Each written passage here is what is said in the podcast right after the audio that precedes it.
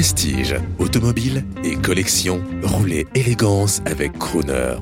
Bonjour, je suis Denis Will du département Citroën Héritage. Alors l'ASM, elle fête euh, ses 50 ans en 2020. Elle a été lancée au Salon de Genève 70 et c'est vrai que c'est une voiture qui a eu une petite carrière 1970-1975, 12 920 exemplaires, mais qui fait rêver parce que quelque part c'est un peu la dernière grande GT française.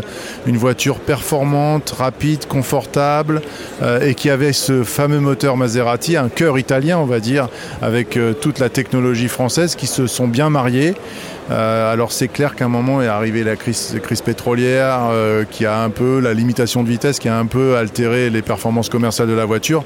Mais aujourd'hui, reconduisez une SM, vous serez surpris par sa modernité, son confort et puis euh, son moteur italien en fait en position centrale avant, hein, qui on l'entend bien dans la voiture, dans le bon sens du terme. Puis aussi ces fameux pneus Michelin XWX. Michelin avait beaucoup travaillé avec Citroën à l'époque, parce que c'était en fait euh, Michelin qui détenait Citroën hein, à cette époque-là.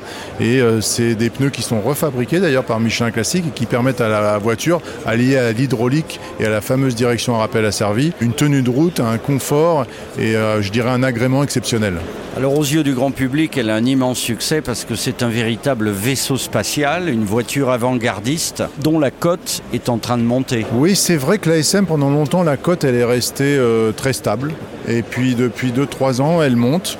Euh, parce qu'on s'aperçoit que c'était une voiture qui était, comme vous dites, très avant-gardiste, euh, très en avance sur son temps. Hein. Moi, j'ai parlé avec des anciens Citroën qui travaillaient avec la voiture ou qui partaient en mission avec. Il n'y avait pas d'imitation de vitesse.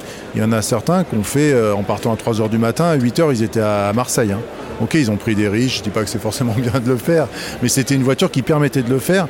Sur le sec, il y avait quelques voitures qui l'accrochaient, parce qu'un peu plus puissante, quelques Ferrari, Lamborghini euh, ou autres Maserati. Mais sur le mouillé, elle était la reine de la route. Hein. Comme je parler des pneus Michelin, elle était, euh, elle était royale.